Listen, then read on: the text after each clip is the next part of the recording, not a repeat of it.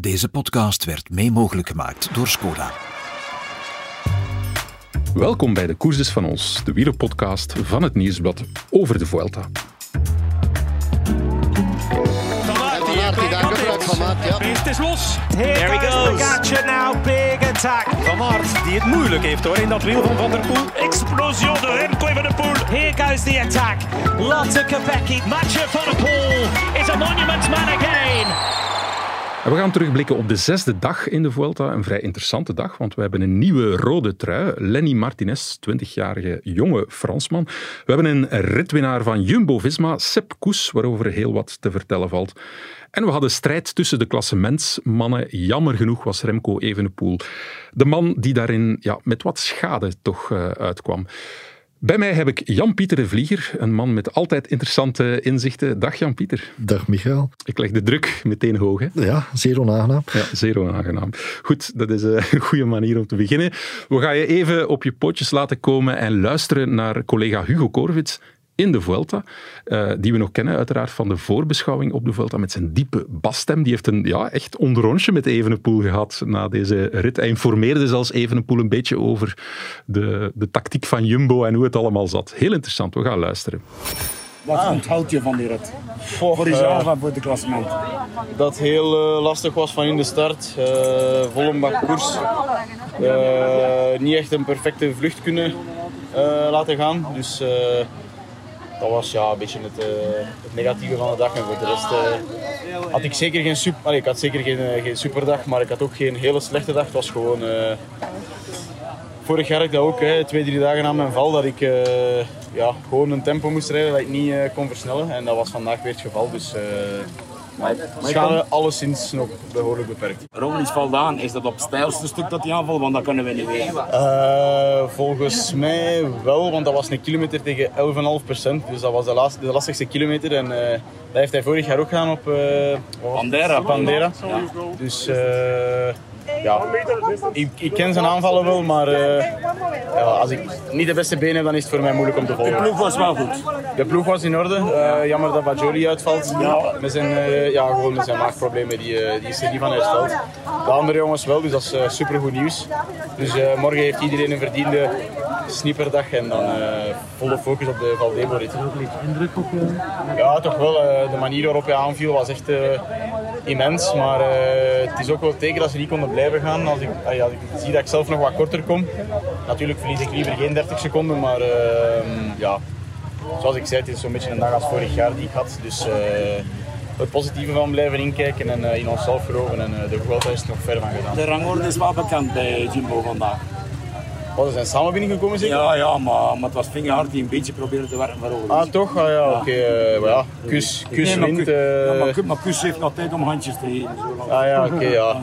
Ik denk dat die mannen drie kaarten hebben, dat ze ook moeten zien wat dat Kus eh, gaat doen met de tijdrit. Want ja, misschien is Kus op papier hun beste klimmer wel hiervoor in de Vuelta, maar ik denk ook persoonlijk wel dat Primoz misschien de betere van de twee is en dat nummer één is. Remco, de- toutes les questions que tu disais, c'est comme l'année passée, 48 heures après ma chute. Je te sens moins bien qu'hier Ouais, j'avais un peu mal à la tête aujourd'hui, donc euh, c'est comme la blessure qui, qui est là.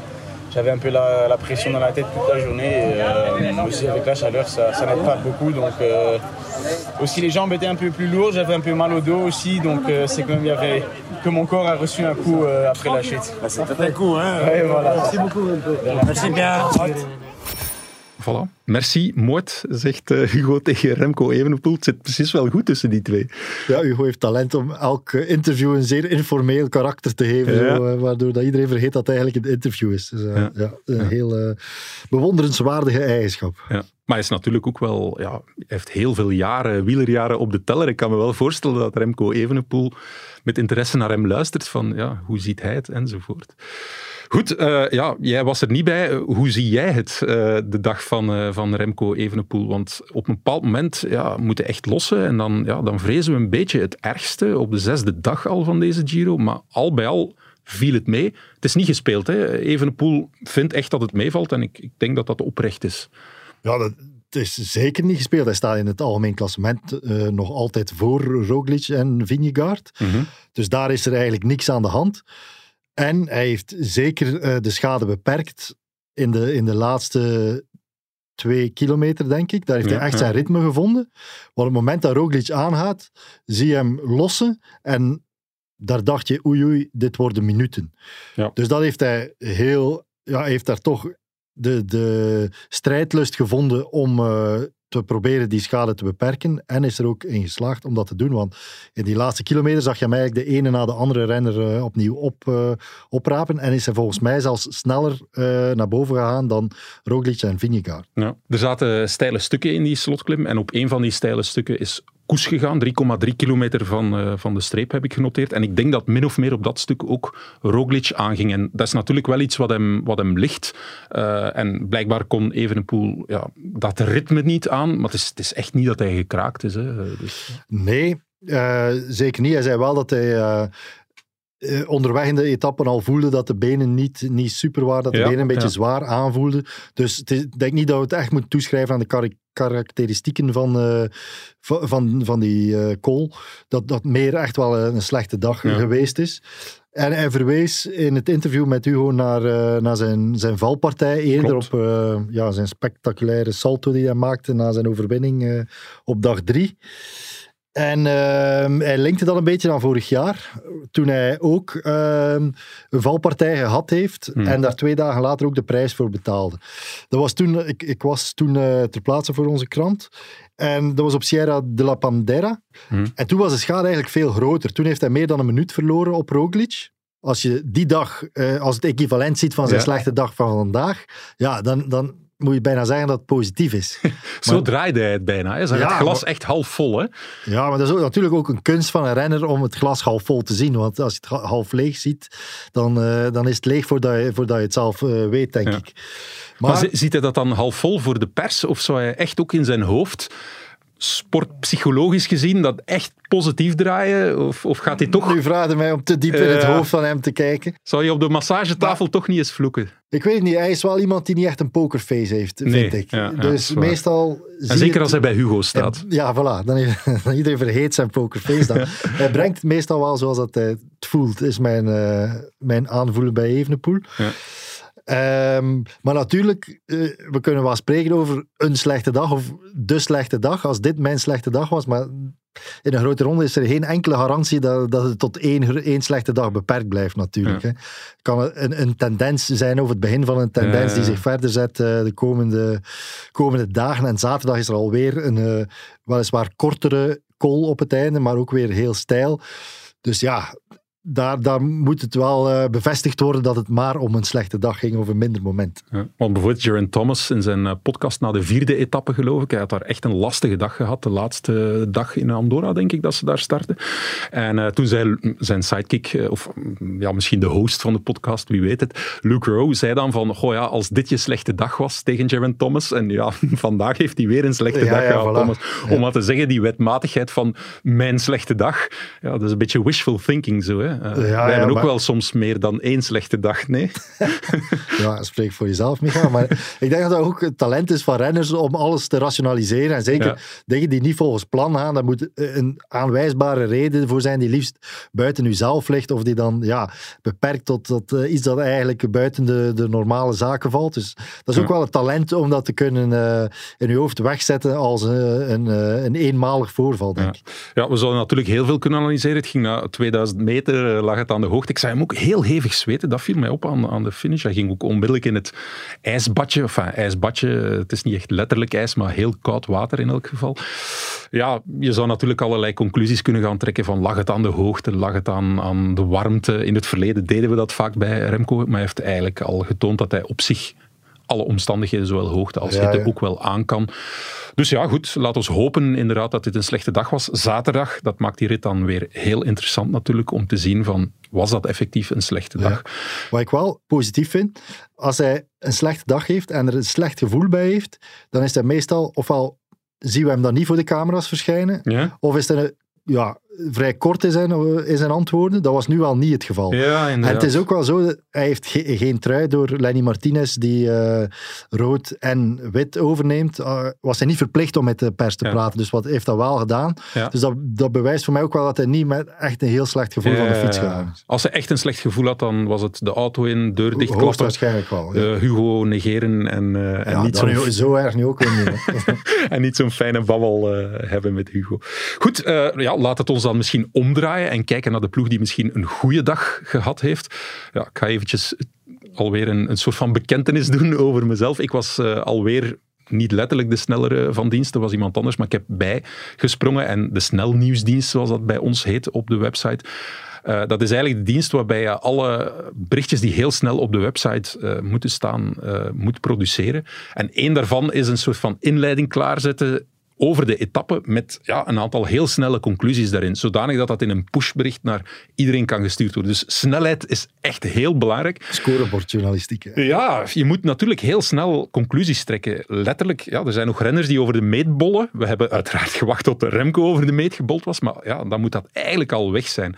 En ja, ik had zo als, als eerste conclusie eh, van ja, Jumbo-Visma grijpt de macht. Achteraf hebben we dat natuurlijk wat genuanceerd, want ja, grijpen zij de macht. Maar in elk geval, ja, ze, ze, ze hebben misschien niet de macht gegrepen, maar ze hebben wel een heel goede dag gehad. Met Ja, Sepp Koes die wint. Dat ze, en dat ze dan- de macht gegrepen hebben. Ja? Het, ja, is toch super dominant gekoerst. Ja. Koes die de etappe wint. En dan Roglic en Vingegaard die bij de favorieten toch tonen dat ze de sterkste Ja, waren. Ze pakken 32 seconden op Evenepoel. Mhm. Ze hebben ja, toch wel wat zwakte van Evenepoel blootgelegd. En ja, Sepp Ja. Koes wint. Waar dat we toch wat voorbehoud hadden bij Jumbo voor vandaag, is dat Ja. nu toch weg. Dus Ja. ik vind dat wel, ja, ze hebben super, super sterke etappen gereden. Ja. Ik vind niet dat we daar nu iets moeten van, Nee. eh vanaf doen, omdat ze Evenepoel maar op 32 Allee, goed, mijn eerste conclusie eh, was, ja, was was heel was goed. Bal erop. Ja, nee, geen slechte dag voor mij. Eh, nee, maar Jumbo zei ook, enfin, dat waren twee renners onafhankelijk van elkaar die dat zei. Dus ik, ik geloof dat wel. Sepp Koes, die ook wel iemand is die eh, het hart op de tong heeft. En dan eh, Jonas Vingegaard van, ja, we hadden wel de bedoeling om Quickstep vandaag te gaan testen. En ja, dat hebben zij gedaan. Het was een heel vreemd eh, beeld, want eigenlijk voor alle live-uitzendingen nog moesten beginnen, was er al een Ja. ruime kopgroep met, met echt alle, of niet alle, maar toch heel veel renners die goed in het klassement stonden. En dan vooral ook vier Jumbo-Visma's, dacht ik, met Sepp Koes daarbij. Eh, en dan op zes minuten, zeven minuten zelfs op een bepaald moment, ja, de groep met eh, Remco Evenepoel. Ja, hoe dat precies gebeurd is, we proberen het wat te reconstrueren. Het zou met ja, wind te maken hebben enzovoort. Allee, het zou toch wat gebroken zijn eh, omwille van de wind. Maar in elk geval zat je wel in een situatie op het moment dat wij begonnen te kijken waar, waar Quickstep, Soudal Quickstep, onder andere Ja. in het defensief zat. Hè? Ja, zoals dat je zei, het plan bij Jumbo was duidelijk om Soudal Quickstep pijn te doen vandaag. Zij zullen ook de echo's opgevangen hebben die de ronde deden in het peloton. Eh, bij Arkea zeiden ze het met zoveel woorden na de etappe van eh, woensdag dat de renners ziek leken te zijn binnen eh Soudal Quickstep. Dat ging dan over Vervaken en Bajoli die heel ver waren binnengekomen. Dus Jumbo wilde daar zijn voordeel mee doen. Bajoli moest vandaag ook heel vroeg in de etappe opgeven. Maar ik vond dat Soudal Quickstep eigenlijk ja, vrij goed kon opvangen. Want zoals dat je aangaf, die, kloof was zeven minuten. Dat leek heel problematisch. Maar eh, Pieter Serrie, Casper Pedersen, die slaagden er wel in om dat vrij snel terug te brengen tot vier minuten. Ook omdat Ineos besloot om een eh, handje te helpen. Ja, Niet helemaal ook, duidelijk, ja. Movistar ook. Niet helemaal duidelijk waarom. Maar bon, van zeven minuten problematisch naar vier minuten was er eigenlijk ja, niet heel veel. Het stond niet meer in brand in ieder Nee, geval. En dan eh, vond ik ook op de, op de klim Vervaken, die dan ziek geweest was de dag ervoor, Mm. heel sterk. Cataneo kon dan van, eh, van voor zich laten uitzakken om Evenepoel bij te- Dus die ploeg is eigenlijk niet in, in de problemen gekomen. Het was op het moment dat eh, het over de benen van Evenepoel ging, dat, dat het Ja. in de soep draaide. Maar daarvoor eigenlijk niet. Dus ik vind... Ja. Ze- ja, Jumbo heeft natuurlijk tactisch juist gekoest, maar het is niet dat eh Soudal Quickstep gekraakt is onder Nee. eh, hun aanval. Nee. Als er iemand, enfin, ze wilden Soudal Quickstep onder druk zetten, en dan neem ik aan dat ze bedoelden de hele ploeg, de ploeg als zich, niet zozeer Evenepoel, maar de ploeg heeft inderdaad, zoals je zegt, de druk vrij groot weerstaan. Alleen was het Evenepoel die het probleem een beetje was, dat hij moest lossen op een bepaald moment. Had Ja. dat niet gebeurd, dan, ja, dan was de de, de poging van Jumbo-Visma volledig gecounterd geweest, toch? Ja, dat is wat jij zegt. En, en, Ja, ja, inderdaad. Dan hadden we goed afgedaan voor de, Ja. de ploeg van Soudal Quickstep. Want eigenlijk, die, die analyse houdt stand los van het resultaat van Evenepoel. Natuurlijk, eh, als we het over de superdag van Jumbo-Visma eh, hebben, of de macht grijpen, dan kijken we ook naar Sepp Koes. Ehm, omdat hij nu 2 minuten 39, dacht ik, voor staat op Evenepoel. Ja goed, Sepp Koes is natuurlijk niet de kopman of het speerpunt van Jumbo-Visma in deze, in deze Vuelta.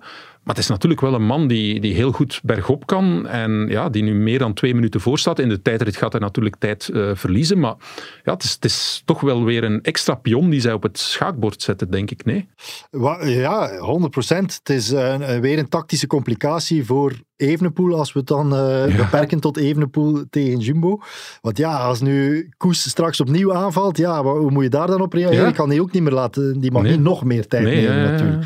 Dus hij was al een, eh, een stuk op het schaakbord, maar hij is van een pion, eh, ik weet niet, ik ben geen schaker, maar een Goh, ja, loper of een, een... eh, loper of ja. ja, een toren gaan we er nog niet van en een maken. koning maar en een koningin zeker niet, Nee, maar nee, hij is nee. wel, heeft wel aan gewicht gewonnen. loperpaard, ik zou daarop houden. Dat lijkt inderdaad. een, zeer correcte conclusie. Dus dat is ook natuurlijk... Ze, hebben, ze pakken de ritwinst met Koes, maar Koes komt ook echt in, in, In koers. koers, hè. ja. Komt echt, ja, dat wordt, wordt heel interessant. Goed, Sepp Koes, ja, vertel er wat over. Wie, wie, wie is die man? Ik vind het een heel sympathieke kerel, zo komt hij toch over. Zo een beetje, ja. Echt Ja. Amerikaan, zo. Ja. Ja, hij is eh, afkomstig uit eh, Durango. Klinkt Eh, fantastisch, hè? Dat ligt vrij centraal in, in de VS. In Colorado, waar dat heel veel Amerikaanse renners vandaan komen. Onder meer Taylor Finney, die komt dan uit Boulder volgens mij. Maar dat is ook Colorado in ieder geval. De, de cool die Finney had, die heeft... Sepp Koes ook wel. Ja. Er is al wel zo'n beetje onderkoeld en niet, niet, niet van zijn stuk te brengen. zo. Eh, Ja, het is, het is eh, een, een heel mooi verhaal eigenlijk. Het is iemand die min of meer opgeheven heeft om zelf voor, eh, voor een klassement te gaan. Tenzij de omstandigheden er eh, zich zo zouden aandienen natuurlijk, dat dat toch weer aan de orde is. Maar de paar keer dat hij geprobeerd, dat geprobeerd heeft, is dat eigenlijk nooit echt, nooit echt goed meegevallen. Ehm dat is hem een beetje aangepraat omdat hij Amerikaan is. En dan ja, denken wij dat dat eh, een soort... eh, dat, dat, de positie is die de best betaalde renner van het peloton is een Amerikaan die voor de winst in de Tour de France Ja, kan gaan. eh, en dus renners die daar enige aanleg voor hebben, die worden heel snel met die bril bekeken. Maar bij Koes is dat niet, niet echt aan de, aan de orde geweest. Hij is iemand die opgegroeid is outdoors, zo met eh, eh, mountainbike heeft hij gedaan, een soort eh ja, langlauf, of ik weet niet hoe dat je dat moet. opgegroeid met heel weinig schermtijd. ja, oh, oh, zonder twijfel, ja.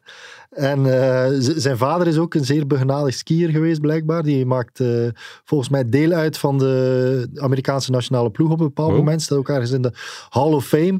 Dus hij is van skiën naar mountainbiken naar eh, wegwielrennen gegaan, Sepp Koes. Amai, straf. Ja. De sportieve achtergrond en een beetje, een beetje alles gedaan.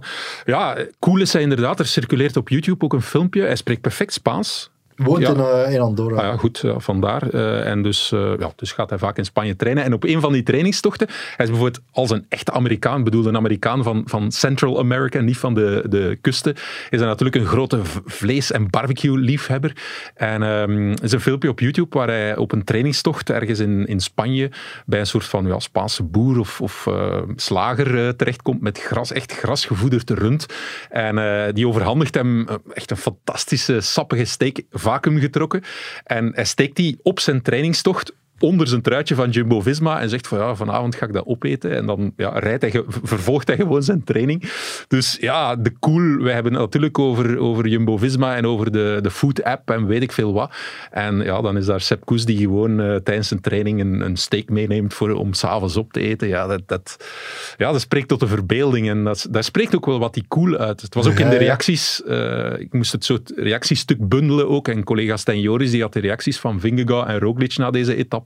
En die waren echt cool, sec. eh, ja, en dat stond in schril contrast met Sepp Koes, die inderdaad wel ja, vrolijk en hij had natuurlijk ook wel gewonnen, maar die, die, Ja, die ja. toch veel, eh, veel euforischer was. Ja. Hij ziet er zo een beetje freile uit, maar het is echt ook iemand die heel hard is. Ik Ja. herinner mij in de Tour dit jaar, stond hij top 10 in het klassement. Er is op eh, ja, de, de laatste dag, voorlaatste dag eigenlijk, de, de laatste bergrit, Markstein, is hij zeer zwaar gevallen over eh, eh, Carlos Rodriguez, die een klapband gekregen had. En die kwam, ja, ik zie die beelden nog, aan de, aan de bus toe met zo een oog dat oranje zag en zo. En dat, dat gaf hij ook gewoon een interview. Ja, ja, dat en dat is er gebeurd en zo. Wel een beetje jammer van mijn klassement, want ja, hij, had plots 50 plaatsen verloren of zo. Ja. Maar ja, geen twijfel. Het kwam niet in hem op om niet verder te rijden of zo. Gewoon voortdoen. En dan, ja.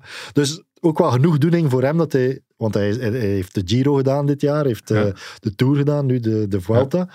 Giro en Tour in dienst, maar echt uit, op uitzonderlijk niveau. Beste mountain domestiek, de, de beste knecht bergop wordt wel eens gezegd ter wereld. Ik denk dat daar zeker iets voor te zeggen valt. Dus het is ook wel genoegdoening voor hem dat hij nu een persoonlijk succes kan eh, vieren in de Vuelta. Ja, het is een derde ritwinst in een Ja. grote ronde. Had al eens in de Vuelta gewonnen, dan de Tour en eh, nu weer een Vuelta. En ja, ook een beeld dat we van hebben, eh, hebben is een soort van sphinx. Hè. Je ziet er weinig aan. Hè. Hij lijkt nooit af te zien. Ja, ja, klopt. En ik vond in zijn reactie nu ook aan de finish was het bijna een beetje ja, ontmoedigend voor de rest. Dat hij zei van, ja, we zaten inderdaad met nog, ik had nog drie ploegmakkers bij mij, ze hebben fantastisch gewerkt. Eh, dus ik kon, ik kon eigenlijk de hele tijd nadenken over waar ik ging aanvallen. En ik had goede benen, ik viel aan. En ik heb dan, dus tijdens die aanval richting ritwinst, ik heb dan genoten van de omgeving. Als je dat hoort als concurrent, dan Ja, zak ik- je toch wel een beetje door de grond, denk ik. Ik heb genoten van de omgeving. Op weg naar ritwinst in de Vuelta, ja, dat is wel bijzonder eh, straf. Ja, als, als je zelf alleen maar kunnen denken hebt, ik hoop dat ik het einde haal, ik hoop dat ik het einde haal. Ja. ja, ja. Je gezin is net als een wielerploeg. We moedigen elkaar aan. En we weten dat we met de tips van onze ploegleider we alle kansen hebben om echte kampioenen te worden. Skoda, supporter van de grootste fietsfamilie. Zijn vader eh, was inderdaad eh, begenadigd skier. Maar er is nog wel een eh, renner die nu in de kijker staat, die een bijzondere familie heeft. En dan hebben we het over Lenny Martinez. Dat is een nieuwe rode trui. Ja, Remco wou de rode trui om andere schouders. Dat is gebeurd, maar misschien niet in de ideale omstandigheden gezien zijn eigen tijdverlies. Maar ja, het is wel een man die, die voorop zat, hè, ook in die vlucht. En waar wij ook onmiddellijk wel al over vertelden van, ja, die zou wel eens een gooi naar de, misschien wel de ritwinst rode trui kunnen doen. Ehm 20-jarige Fransman, net 20 jaar. Eh, ja, ik geloof dat er eh, een paar dagen geleden in L'Equipe een stuk stond waarin hij 20 jaar en 50 dagen oud was. De jongste renner in deze Vuelta, dus hij zal nu 55 of 56 dagen eh, meer dan 20 jaar zijn. Eh, lichtgewicht, goede klimmer en eh, ja, een, een heel goede stamboom ook. Jan-Pieter, jij hebt je daar even in verdiend. Ja, het is wel een beetje werk om de- heel die stamboom te reconstrueren. Het bekendste is natuurlijk zijn, zijn pa, dat is eh, Miguel Martinez. Ja. is eh, wereldkampioen, oud-wereldkampioen eh, mountainbike, olympisch kampioen mountainbike. Eh, Concurrent, van- ex-concurrent van eh Philippe ja. inderdaad, in eh, Sydney olympisch kampioen geworden. Maar dan, er is ook nog eh, Mariano Martinez. Dat is de grootvader, die is zesde geëindigd in de Tour. Twee ritten gewonnen in de Tour en de bolletrui gewonnen Wow, in de Tour. amai, dat is Ja. al stevig. Hè? Mariano Martinez, de opa, is eh, van geboorte Spanjaard, maar is eh, doorheen zijn leven ergens heeft hij de naturalisatie tot Fransman eh, gekregen of ondergaan. Ehm, de broer van de grootvader is Martin Martinez. Die heeft één rit gewonnen in eh, de Ronde van Spanje. En dan, ik weet niet wie het kneusje is van de familie. Dat is dan ofwel de broer van de grootvader of de oom van Lenny Martinez, de broer van Miguel Martinez. Zijnde Yannick Martinez heeft een rit gewonnen in de Route du Sud en de Vierdaagse van Ja, Duinkerke. dat is al een niveautje minder. Dat is een niveau minder. Maar dus, Lenny Martinez eh, heeft zeker de juiste genen, maar nog wel een beetje werk als hij eh, de beste van de familie wil Ja. worden. Amai, indrukwekkende stamboom. En dan zijn we nog niet teruggegaan tot de jaren 1600 of Ja, 1700. nee, nee, Wie weet, wat hadden we dan nog allemaal tegengekomen? Eh, ja, bekende toernooiridders of misschien zelfs een band met Roberto Martinez. Wie weet. Ja, zover is mijn onderzoek niet, eh, niet geraakt. Maar het is, ook wel, het is ook wel een fijne rode trui. eh, En ja, het was al voor deze Vuelta dat we zo'n beetje naar hem uitkeken van ja, jonge gast, wat gaat hij doen, wat gaat hij tonen? En ja, het is heel fijn. Je ziet ook ja, de verwondering bij hem ergens van ja, ik ben zelfs eh, bijna nerveus of angstig om met deze situatie om te gaan nu ik de rode trui heb. Zij zelf, het is een droom die uitkomt. Eh, maar ook, en dat is wel goed nieuws voor Jumbo natuurlijk, en eigenlijk ook wel voor, voor Remco en iedereen die, eh, die een goed klassement beoogt. Namelijk, hij zegt van, ja, we gaan deze trui echt verdedigen met de ploeg natuurlijk, met Groupama. Dus dat is wel een goede situatie natuurlijk, ook voor Jumbo. Ik denk dat Quickstep hem wel geïdentificeerd had als een zeer inter interessante partij om de trui aan uh, af te staan. Ook omdat, ja, hij, zoals hij aanhaalt, de ploeg heeft niet echt een ander doel. Dus die, die moeten niet krachten sparen om iets anders te doen. Die willen die trui zo lang mogelijk houden. En Martinez is zeker goed genoeg om die trui een paar dagen uh, nog te dragen. Want uh, ja, het is echt wel een, een talent. vorig jaar Val, Val d'Aosta gewonnen, volgens mij. En uh, ik vond het opvallend in het begin van dit jaar, in, uh, omdat er toch wel iemand was die overkwam met wat adelbrieven, dus dan, ja. dan let je daar wat beter op, dat hij in uh, La Marseillaise, de Franse openingsklassieker, dat hij direct achtste werd. En dat is natuurlijk op zich niet zo, niet zo heel spectaculair, maar iemand van 50 kilo, 52 kilo, die in zo'n koers top 10 rijdt, ja. dat, wil, dat wil wel iets zeggen. Dan heb je meer in je mars dan, uh, dan enkel klimmen. Ja, het wijst op inhoud, het wijst ook op ja. vermogen dat je kan trappen. Inderdaad, ik vond Egan Bernal hetzelfde. Die kon ook zo in die, in die lastige ja, ja. Franse eendagswedstrijden toch uh, zijn resultaatje rijden, terwijl dat ook helemaal niet op, uh, op zijn lijf geschreven was. Voilà, goed. Ja. Misschien zijn we voor een aantal dagen vertrokken. In elk geval een frisse, jonge kerel in het rood. En uh, dat vinden wij fijn. En een mooie bijkomstigheid voor Evenepoel en Quickstep is, doordat hij zo jong is, pakt hij ook de witte trui. Klopt. En dat betekent dat Evenepoel geen, geen podiumceremonies meer uh, heeft. Dus buiten zijn dagelijks gesprekje met, met Hugo nee. uh, geen verplichtingen voor uh, Remco Evenepoel. Ja, Jan-Pieter, we hebben het in onze vorige podcast aangekondigd. En het was eigenlijk wel een beetje de reden waarom ik naar deze dag uitkeek. Jij bent embedded naar de Vuelta geweest bij Ineos Grenadiers.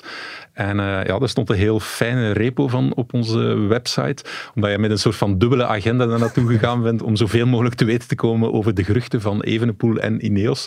Vond ik wel een heel grappig iets. Maar ja, vertel vooral, uh, je bent naar de, de openingsetappe, de ploegentijdrit ja, kunnen gaan. En dan helemaal achter de schermen. Lijkt wel, wel bijzonder interessant of tegen? Laat mij zeggen dat het een zeer aangename dag was. Om een beetje context te geven, dus het was uh, de fietsenconstructeur van Ineos, Pinarello, die een aantal media, kranten, journalisten had uitgenodigd inderdaad om achter de schermen te gaan kijken. Of dat we nu echt in de potten mochten kijken, daar kan je nu over, uh, over discussiëren.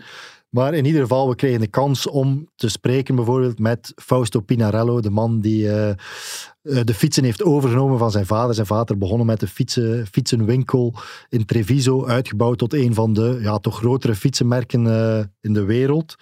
En uh, ja, Fausto is uh, degene die toch wel de fietsen naar een hoger niveau heeft uh, getild. Dat was een zeer, moet je zeggen, charismatische man. ook met humor. Hij, legde uit dat zijn vader had gekoerst met Fausto Coppi. Had hem Fausto genoemd in de, in de hoop dat hij ook een groot wielrenner zou worden. Maar hij vertelde in het Italiaans, Engels, I drink, I party. dus hij was niet, niet geschikt om coureur te worden. Maar bon, hij was ja. dan wel goed in... food-app van Jumbo-Visma was, was, niet aan, hem besteed. besteed. Nee. Ja. het was ook een beetje een running joke, want zo'n uh, persstrip heeft een soort officieel programma. Om, uh, om tien uur was het interview met Fausto, om twaalf uur uh, lunch, om één uur gingen we dan naar de truck van Ineos kijken. En Fausto was eigenlijk overal te laat. En, en de man die dat die die uh, trip in goede banen moest leiden, ja, die werkte half voor, voor Pinarello. Dus die voelde zich altijd bezwaard om aan de, aan de mouw te gaan trekken van zijn baas eigenlijk. Ja. Die durfde ook niet veel, uh, ja, niet veel druk zetten om toch een beetje op tijd te komen. Dat was een beetje een running joke die wel, die wel grappig ja. was en zo. Maar inderdaad, voor mij de moeilijkheid was om binnen het officiële programma, dat dan heel erg gericht was op Pinarello en hoe geweldig de fietsen van Pinarello zijn, om daar af en toe nog een vraag uh, over Remco Evenepoel uh, tussendoor te smokkelen op een bepaald moment had Fausto het door, schreef je. Dat ja, ja, hij, hij had door dat jij eigenlijk als Belg op zoek was naar quotes over Evenepoel. Het, het is ook een intelligente, intelligente ja. mens, duidelijk. Ik was zo wel met een aanloop begonnen van ja, hoe belangrijk is het om, uh, is er een link tussen uh, wedstrijden winnen en uh, fietsen verkopen? Is dat een één op één relatie tussen? Ja, dat was al niet zo. Vind je het vervelend dat het lang geleden is dat, dat Ineos nog de Tour de France gewonnen heeft? En toen had hij door, dan Ja, Remco, Remco. Eh, wie zou hem niet in de ploeg willen? Ik heb de naam niet moeten uitspreken zelf. Ik heb de vraag niet moeten stellen, maar hij begon, hij begon er dan zelf over. Maar Fausto Pinarello zag het niet gebeuren. Dat er uh, niet dat Remco naar Ineos zou komen, want hij heeft een contract. En ook niet dat er een samensmelting zou komen tussen Ineos ja. en Quickstep. Want ja, ze hebben elk uh, meer dan twintig renners onder contract liggen. En veel belangrijker, ze hebben elk een verschillende fietssponsor. En Pinarello is niet van plan om het contract met Ineos snel los te laten. Het loopt af na 2024, maar Fausto was ervan overtuigd dat ze nog eens voor een Olympiade zouden verlengen, minstens ja. vier jaar. Dus daar zit ook niet, uh, dat is ook niet het breekijzer dat uh, Remco naar Ineos zal ja. piloteren. Allee, goed, dat is wel belangrijk nieuws. Alle geruchten kunnen de vuilbak in. Ja. Nee, maar er zijn wel ontwikkelingen in de zin, ja, was in de Waalse pers dat dat nu zo stellig verklaard werd. Iedereen probeert daar natuurlijk nieuws rond te maken, rond die geruchten die altijd maar weer ja, opduiken en zo, Remco en Ineos. Namelijk, uh, Carlos Rodriguez, die, um, die zou uh, aanvankelijk naar Movistar gaan. Uh, de baas van Movistar heeft daar een, een ja, er is een, een voorakkoord, een voorakkoord geweest. Dus de, ja, de, de baas van Movistar heeft op de Spaanse televisie het eigenlijk volledig uit de doeken gedaan. En dat leek wel zeer oprecht, want hij vertelde inderdaad, ja, Carlos Rodriguez had een voorakkoord bij ons voor vier jaar. Maar blijkbaar zijn manager, Aquadro, die, wou er heel stellig, die was heel stellig dat er een opstapclausule in dat voorakkoord moest staan. Wat eigenlijk al een beetje een veegteken aan de wand is. Maar ja, goed, de baas van Mobistar zei ook, ja, als je de kans krijgt om zo'n Spaanse topper in het klassement te tekenen, ja, dan, dan ga je niet vallen op die, over die clausule. En nu blijkt dat, uh, dat ze die clausule wel zouden activeren en dat Carlos Rodriguez wel zou bijtekenen bij Ineos. En Met de garantie blijkbaar dat hij ja, kopman is in de Tour. Kop, ja, met garantie dat hij kopman in de Tour zal zijn. En dat wordt natuurlijk dan als ultiem bewijs gezien van, ja, zie je wel, Evenepoel zal niet komen. Ja, zal niet komen, ja, met andere woorden, much ado about nothing. Maar eigenlijk voelden we dat toch al een beetje aankomen. Hè. En, ja, en om uh, het spanningsveld te, te illustreren dat er is bij zo'n embedded trip. Want ja, de, alles wordt voor u betaald. Hè. Op zo'n trip, ja. uw vlucht wordt betaald, uw hotel wordt betaald. Dus je wordt een beetje geacht om je aan de regels te houden. Oei. En uh, Carlos Rodriguez rijdt de Vuelta niet, maar die was wel aanwezig binnen Ineos als een soort Ah. gast. Ja, voor uh, ja, meet and greet met Spaanse fans en zo. En dus een, een aantal van de collega-journalisten die uitgenodigd waren op de perstrip waren van uh, Marca en van Mundo Deportivo. Dus die wilde Carlos Rodriguez spreken. En op een bepaald moment begint de man van Marca over die contractsituatie tegen Rodriguez. En echt, dat, duurde geen, geen tien seconden of de PR-dame van Ineos, die stond met haar handen te zwaaien. Nee, nee, nee, nee, nee. Hier, niet. dit, dit, dat is niet de bedoeling, daarvoor hebben jullie die naar hier gehaald. Dus dat is de moeilijkheid. En dat was ook voor mij lastig, want ja, elke vraag over, uh, over Evenepoel is ook niet waarom dat ik daar Ja, ja, in hun ogen ben. Ja. Gelukkig begon Fausto er zelf Begon over. er zelf Voilà. over, En daar, de, de- hem durfden ze natuurlijk niet, eh, niet afbreken. Heel interessant. En je zei ook ergens, eh, was er iets, je had Sepp Koes ook nog gezien eh, op die persstrip? Ja. Of? Ehm, wij mochten dan in, de, in de VIP van Ineos de ploegentijdrit volgen. Dat was vlak aan het startpodium, echt helemaal ernaast. Dus je hebt veel dweiling gezien daar. Ja, en, er werd tussen elke ploeg werd het startpodium, maar dat was zo rood gelakt eh, podium. Dat was spiegelglad. Ja, dat weer. zag er spiegelglad uit. Dus hè. dat werd elke keer tussen twee ploegen in eh, met vijf of zes, door vijf of zes mensen gedwijld. Ook leuk, eh, de vrouw van Geraint Thomas was ter plaatse. Hun zoontje was ter plaatse. En nog nooit zo'n koers van gezien als het zoontje van Ja? Geraint Thomas. Echt het regende pijpenstelen. Dus iedereen stond daar eigenlijk vrij ver van het startpodium, want dat was niet overdekt, onze... onze eh, de plaats waar wij op waren. Dus iedereen stond onder, pa- onder parapluutjes en zo. En, eh, behalve het zoontje van Geraint Thomas, die altijd, als er ploeg klaar stond, dol enthousiast daar naartoe liep aan het plexiglas. In de gietende regen tot groot eh, ongenoegen van zijn ma stond de supporter voor, voor Fantastisch. Caja Rural tot Ineos. het maakte hem echt niet uit wie het was. Oh, wat fijn. Ja, dat was heel fijn. Maar dus om naar Sepp Koes terug te komen, we hadden het eerder over zijn, zijn cool. We konden ook, we hadden ook inkijk in de wachtruimte van de ploegen. Dus ploegen moeten, uh, die moeten zich aandienen. En dan is er nog vier of vijf minuten tijd voor ze effectief naar de start ramp gaan uh, om, om aan hun koers te beginnen.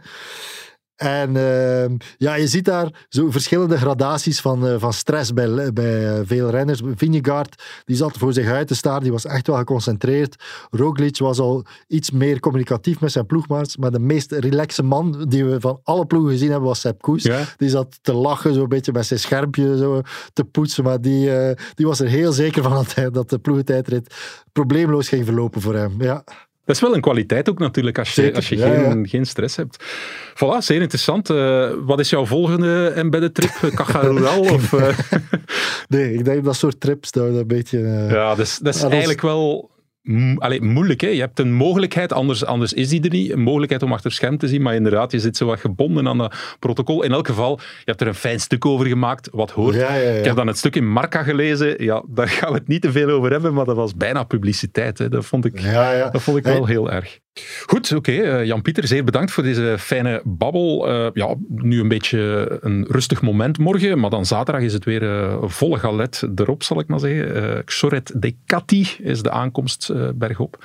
En ja, dat is een, een zogezegd bijna aankomst bergop. Het is te zeggen, ze komen niet letterlijk aan op de top, maar eh, ja, na de top is het nog twee kilometer dalen. En dus eigenlijk is het het negen en een halfde aankomst, negen en een halfste aankomst bergop in deze Vuelta. Iets om naar uit te kijken, hopelijk.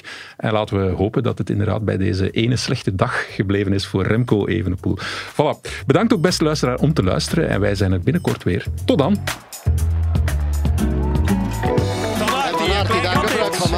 Het is los. Here There he goes. Pogacar now, big attack. Van Aert, die het moeilijk heeft hoor in dat wiel van Van der Poel. Explosion de Remco Evenepoel. Here goes the attack.